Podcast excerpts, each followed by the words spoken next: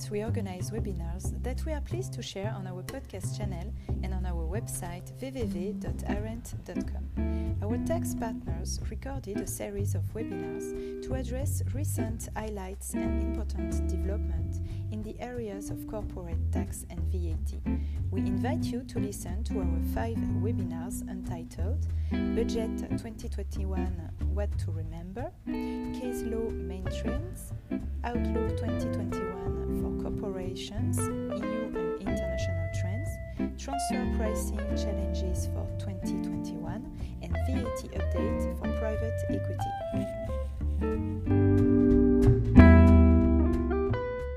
So, good morning to everyone, um, and welcome to this last session of our tax uh, webinar organized by Arendt.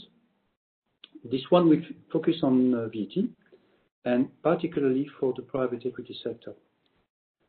Um, as a preliminary remark, uh, of course, note that the upcoming slides will be provided to the participants uh, at the end um, of the presentation. Um, as regards this session, uh, you know the time is limited, so we will try to be uh, effective and straight uh, to the point. You could, of course, contact us later on for more detailed uh, information or assistance. So let's start now with the presentation in itself. Um, the most sensitive VAT topic during the last two decades uh, in the private equity sector has been and is still the, problem of the input VAT deduction right for active holding uh, companies. As you know, this topic has been subject to many decisions issued by the ECJ uh, since the years 90s. I think we are around uh, 30 or 40 different cases dealing with uh, these uh, issues of the VAT deduction right of holding companies. But despite this abundant jurisprudence on this topic, questions are still referred today before the ECJ, showing the different types of difficulties of applications by the different member states and by the different national tax authorities, including through the Luxembourg administration. Uh, and for example, this has been recently proved with the last decision, which has been ruled by the ECJ in the Sonaecom case, uh, which has been dated uh, November uh, last year, and on which we will come back later on during this presentation. With respect to um, VAT, a distinction needs to be made um, between passive holding and active holding company.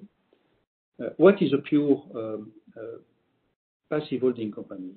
It's a holding company which we which is known as being a pure shareholding activity.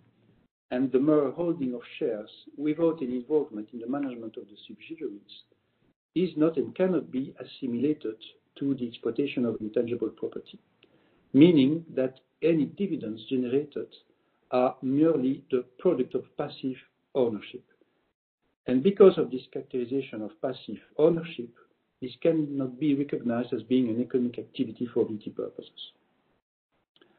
Uh, on the other hand, in case of supply of services to subsidiaries, this activity of supplying services to subsidiaries constitute an economic activity for VAT purposes and implying that uh, the holding company, which is involved in such performance of uh, services, would be uh, considered as a taxable person for that purposes.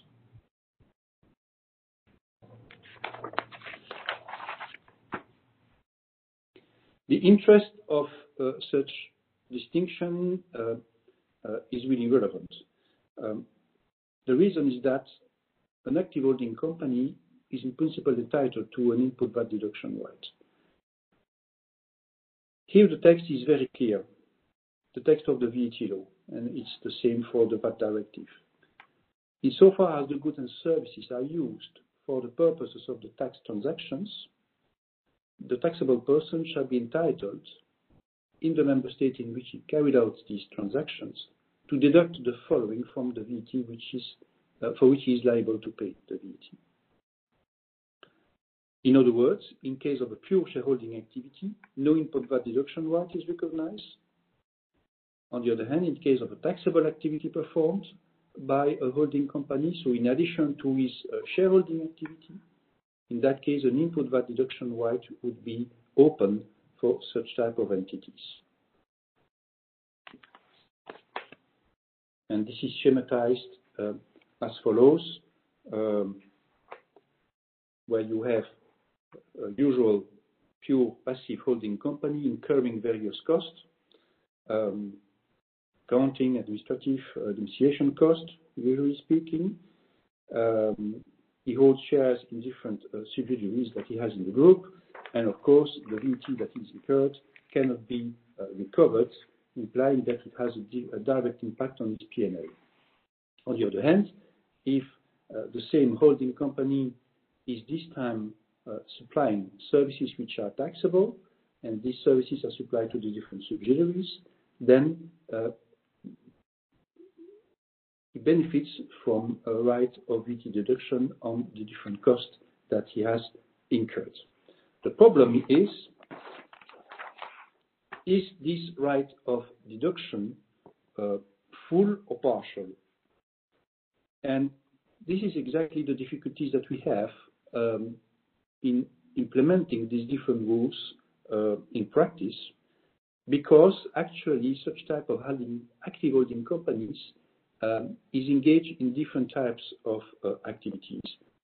Activities outside the scope of VAT, like the shareholding activity, because the dividends uh, are not subject to VAT and are considered to be outside the scope of VAT, so no entitlement to deduction. Secondly, activities falling within the scope of VAT, which are taxable, and therefore giving rise to a VAT deduction, like supply of uh, administrative, accounting, uh, um, domiciliation, uh, or even IT or IP services or licensing. And finally, a third type of activity, which is activities which are falling within the scope of VAT, but which are VAT exempt without any right of VAT deduction. For example, the granting of loans within the EU. This is something which is fully exempt, but without possibility to recover VAT on related costs. And you see here that we are facing different mixed activities, some of them giving rights and some uh, others without such a right, implying that the deduction can only be partial. And then the difficulty is uh, uh, uh, to implement and to try to identify how to calculate this partial right of deduction. The rules which has been laid down by the ECJ in that respect are quite quite clear, and this is also uh, how the VAT uh, authorities in Luxembourg apply these rules uh, very strictly. You need first to allocate your costs. You need to allocate your expenses depending on whether they have a direct or immediate link with some or more output transaction. And depending on which type of transaction we are talking about, then the consequence on the recovery or on the lack of recovery on these uh, uh, uh, costs will directly depend on that.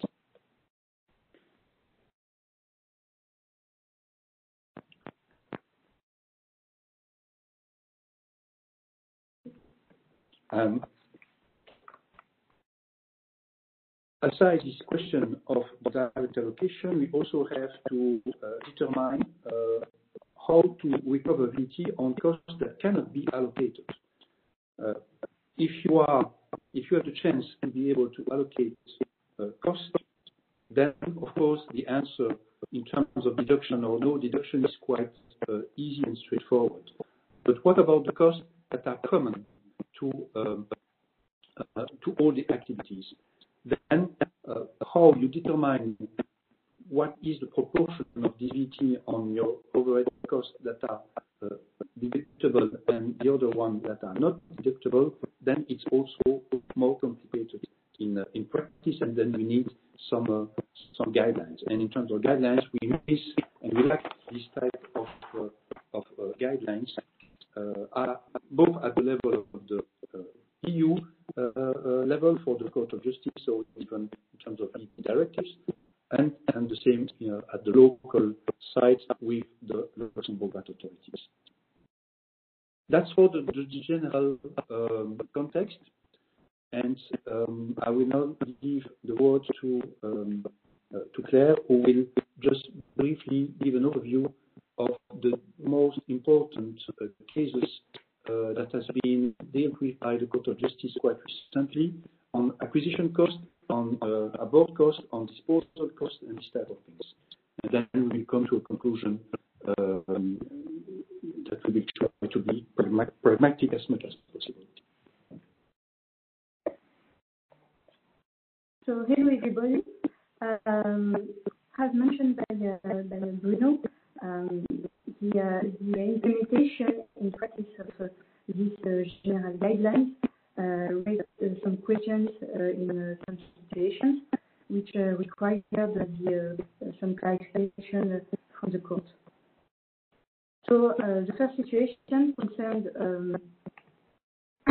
the share acquisition cost. So this is a situation where uh, uh, a company uh, acquire um, another company and provide taxable services to that acquired company.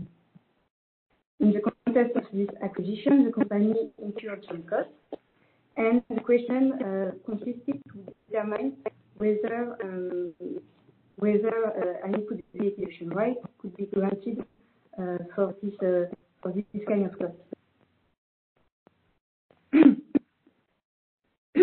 And so uh, the court considered that uh, such share acquisition cost um, could not be allocated to a specific activity, and therefore they have to be considered uh, as overhead costs, which are by nature um, a direct and immediate link with the overall economic activity of the company. So this means that they exclude a link with the shareholding activity. And therefore, once they have assessed that, they consider that uh, the input VAT deduction uh, uh, applicable on this cost should therefore depend on the VAT treatment of the economic activity only. So this means that if you have an EU financing activity, which is VAT exempt without compensation to any input VAT deduction right, aside of your taxable activity, you will have to make an apportionment of the costs between these two activities with, for instance, the computation of pro rata.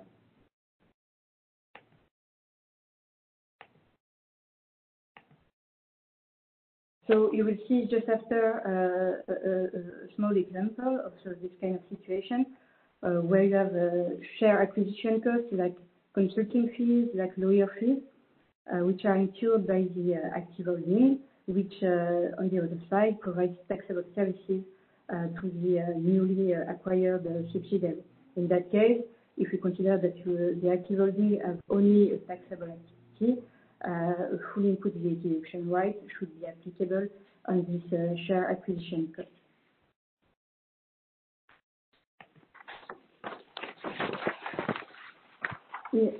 Another question brought uh, before the court consisted to uh, determine uh, the exact type of services that could be included within the qualification of involvement in the management of subsidiaries.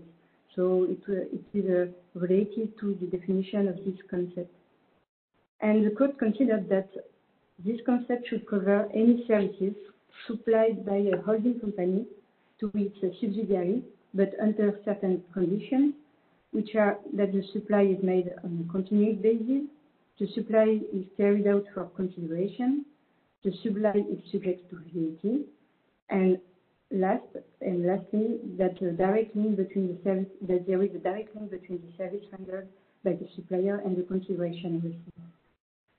And the court also gave some example of services that could be uh, that could fall within this concept. It, For instance, it is the supply of administrative, financial, commercial, and technical services to the subsidiaries. The court even considered that the letting of an, of an immovable property uh, subject to VAT should, consist, uh, should be considered as an involvement in the management of the subsidiary. And so if you have a full involvement, in that case, you could claim a full VAT deduction rate. So we have seen uh, the situation of uh, uh, VAT treatment applicable for the share acquisition cost, the concept of, involvement, and now we have we had the situation of the partial involvement. So this is a situation where you have a company, a holding company, which uh, acquires uh, several subsidiaries, which incurs costs in that context, but uh, provides taxable services only to some of these of subsidiaries. In that case, the court considered that such expenditures incurred during the acquisition of these subsidiaries they must be regarded as only partially belonging to its uh, general expenditures. So this means that only input VAT on the part of expenditures that are considered as um, belonging to the overhead cost uh, could be uh, could be deducted. As regards the apportionment method, uh, the court uh, leaves to uh, the member state the determination of the criteria.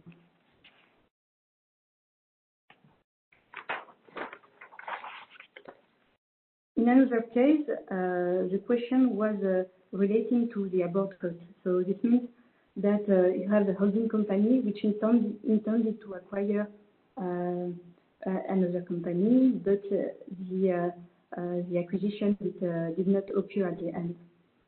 And so for the cost incurred uh, in the context of such uh, intended acquisition, uh, the court considered that when you perform acts with the mere intention to supply management services to the intended target company, this should constitute preparatory act for a taxable activity, and which should be sufficient to, scale, to qualify the holding company as a taxable person already at that time. And therefore, the court considered that such abort costs should constitute general, uh, general expenditures which are linked to the economic activities of the holding company, and therefore excluding any allocation to the uh, shareholding activity. And therefore, in that case, a full input VAT deduction right should be granted in view of the intended taxable activity, and even if the uh, activity uh, did not uh, did not materialize at the end.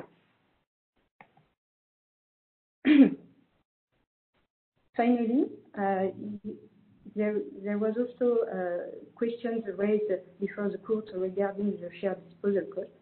In that case, we have uh, several cases that have been uh, uh issued by the court, and we we can uh, we can observe uh, an evolution of the position of the court.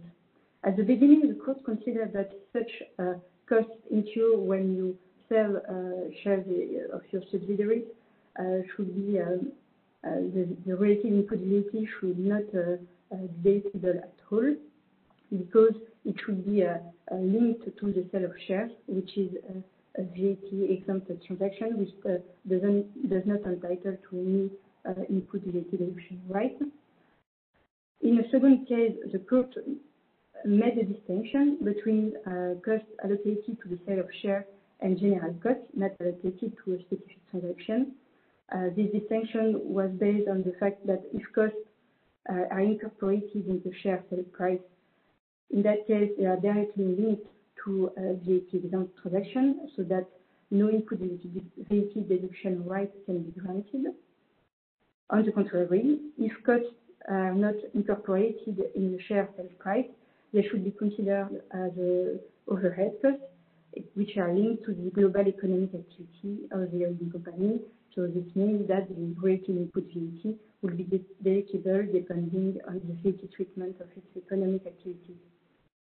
And finally, the most uh, recent uh, decision issued uh, on this topic, um, the court considered um, that in principle such sale of shares should not grant a VAT deduction right on the related expenditures. However, if we can demonstrate that the direct and exclusive reason for the sale of shares relates to the taxable activity of the parent company, a VAT deduction right could be granted for the related costs.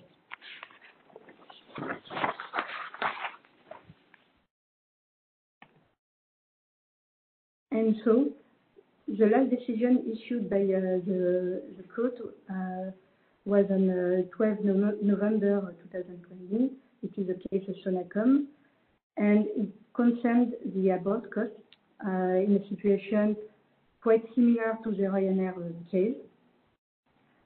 Uh, so for the context, Sonaecom was an active holding company which provided uh, taxable services uh, to its subsidiaries.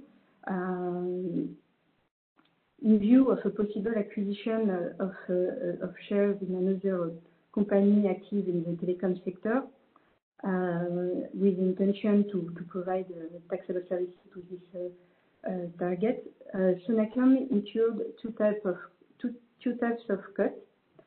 Um, firstly, consulting fees relating to market market study services, and secondly, banking services linked to the funding uh, of such acquisition, but which at the end uh, were used to fund the parent company. Finally, the acquisition did not uh, did not happen, and Sonaecom still deducted all the input VAT incurred on this cost. Such deduction has been uh, challenged by the Portuguese VAT authorities, and the question has been brought before uh, before the court. So the court made a distinction between the consulting costs and the banking services.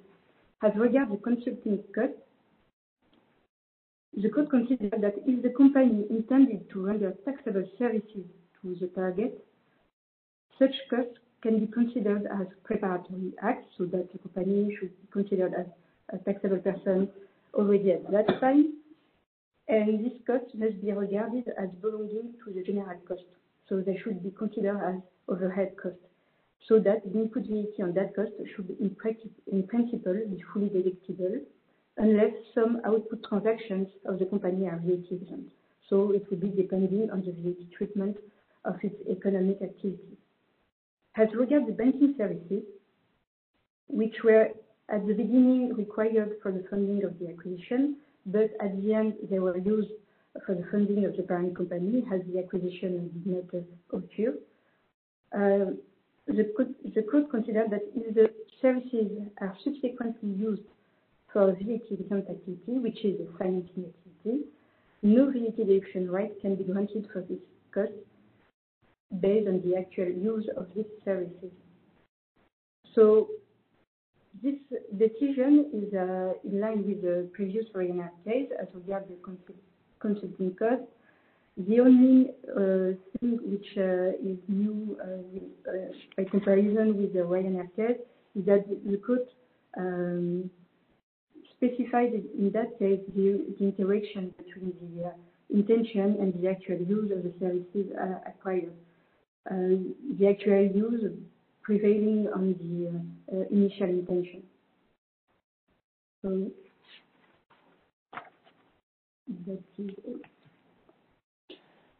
Thank you, Claire. Um, maybe just a few words um, as a conclusion. Um, we can say as a summary that there are a number of tips and tricks for uh, dealing with this area. First, you need to consider a strategy for the VAT recovery, but at the engagement stage, at the initial stage. That's very, very important. Secondly, you also have to check if input VAT is correctly charged, actually. And for example, if a supply uh, at the level of expenses is finally not VAT exempt as a VAT exempt intermediary services, for example. And this is particularly important when you are facing and incurring expenses in a cross-border environment and where it would be the LuxCo up to the LuxCo to determine exactly what is the treatment of the cost that he has acquired. Thirdly, you also uh, have to identify the true recipient of the supply and check the contract and engagement letter is consistent with that. That's also very important. You also need to work out the rationale for VAT recovery. As discussed uh, before, uh, no one strategy fits all the aspects. If the holding company is intending to render management services, we need to ensure that these are genuinely to be delivered and properly documented. Because the charge of the proof is up to the LUXco, up to you. And the more proof you have in your hands, uh, the more easier it would be to demonstrate that to the VAT authorities in case of questions or in case of challenge. And finally, you also have to consider whether any exempt or non-economic activities may require an apportionment to be made so that the VAT recovery is limited or restricted. So, in terms of uh, avoid to uh, to abuse in terms of extension of your uh, VAT right of deduction. So that was it for this kind of overview of the main topics for the VAT recovery of uh, holding companies you may have in your uh, uh, sector. So, we are, of course, open now for questions and answer. Question for you and answer for us. So, feel free to raise your question in the Q&A um, part of the Webex.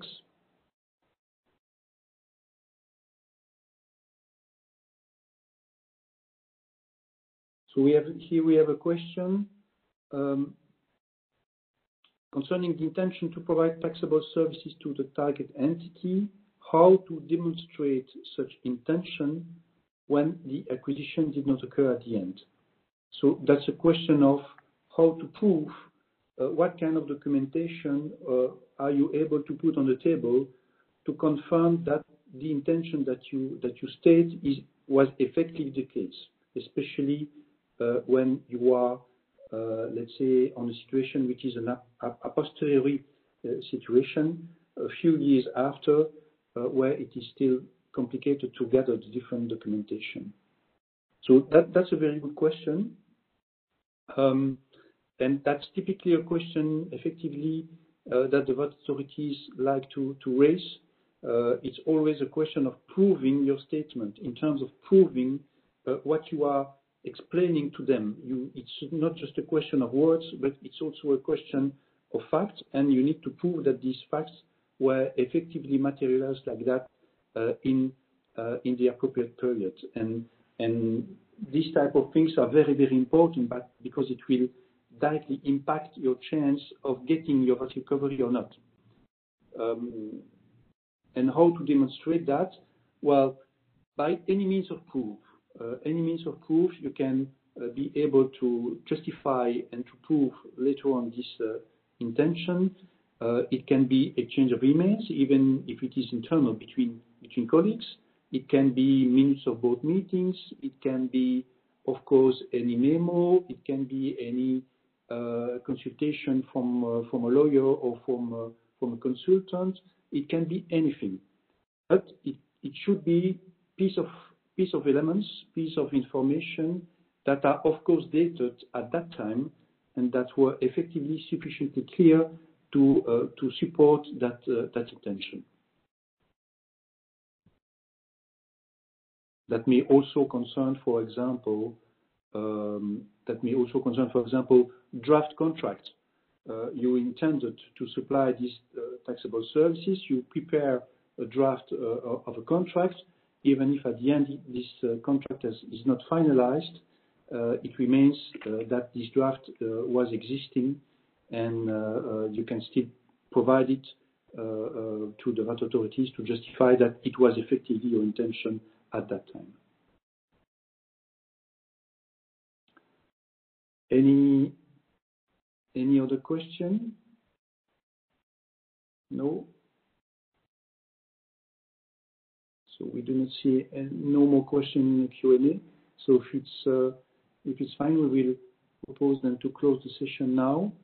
And uh, just thank you for your uh, attendance and maybe talk to you soon.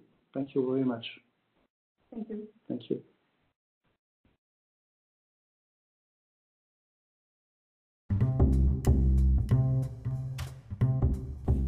Thank you for listening to this webinar. We hope you found it interesting. Should you need more information on our tax expertise, we invite you to visit our website www.arendt.com. Besides, you can download our new app Arendt Insight to keep Arendt's expertise right at your fingertips around the clock.